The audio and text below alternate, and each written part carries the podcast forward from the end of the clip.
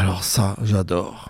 Il faut mettre une petite bavette parce qu'on mange ça avec des doigts. Des travers de porc épais au miel et légumes. Alors ça, ma grand-mère euh, en faisait toujours. Ah ouais, je vois qu'ils font tous la grimace à la radio.